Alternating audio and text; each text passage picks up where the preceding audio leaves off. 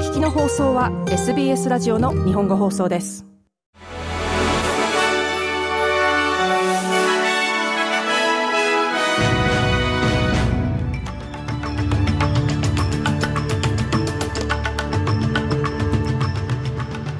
2月5日月曜日 SBS 日本語放送ニュースフラッシュをシドニーから大場恵美がお届けします。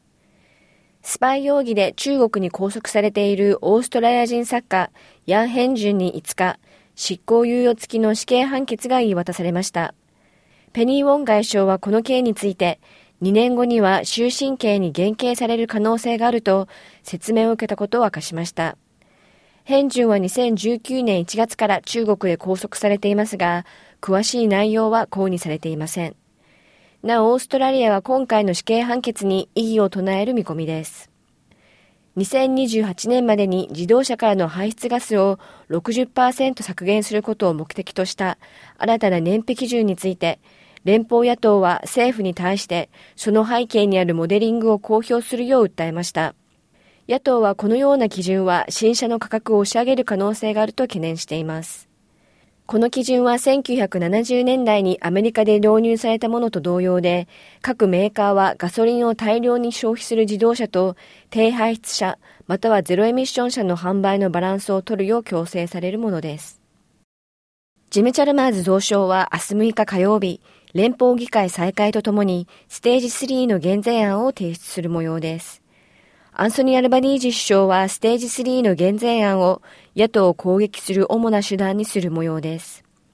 一方で野党はこの減税について正式な見解を示していませんが、政府が前回の選挙で掲げた政策を破ったとして攻撃しており、今後10年間、ブラケットクリープにより、オーストラリア国民が支払う税金は減るどころか、むしろ増えるだろうと警告しています。南オーストラリア州のピーター・マリナスカス州首相は、連邦政府は公約通り南オーストラリア州での軍艦建造に予算を割り当てる必要があると訴えました。マリナウスカス州首相は、造船業者や組合員とともにキャンベラを訪れ、南オーストラリア州で軍艦フリゲートを建造する保証を連邦政府に求めました。12ヶ月減少を続けていた求人広告の数が2ヶ月連続で増加したことが分かりました。インディールと ANZ 銀行によると、求人広告数は12月の0.6%増に続き、1月は1.7%増となったといいます。これは景気が減速しているにもかかわらず、労働市場が依然として好調であることを示すものです。ニューサーゼル州のダニエル・ムーキー財務省がハウジングサミットで住宅市場について悲痛な警告を発しました。ムーキー財務省は国内最大の都市であるシドニーが住宅政策の停滞によって中流階級の人々でさえも食料を求めてチャリティーに並ぶサンフランシスコのようになってしまう危険性があると警告しました。以上2月5日のニュースフラッシュでした。なおさらに毎日のニュースをお聞きになりたい方は SBS 日本語放送ポッドキャストをフォローするか sbs.com.au スラッシュジャパニーズをご覧ください。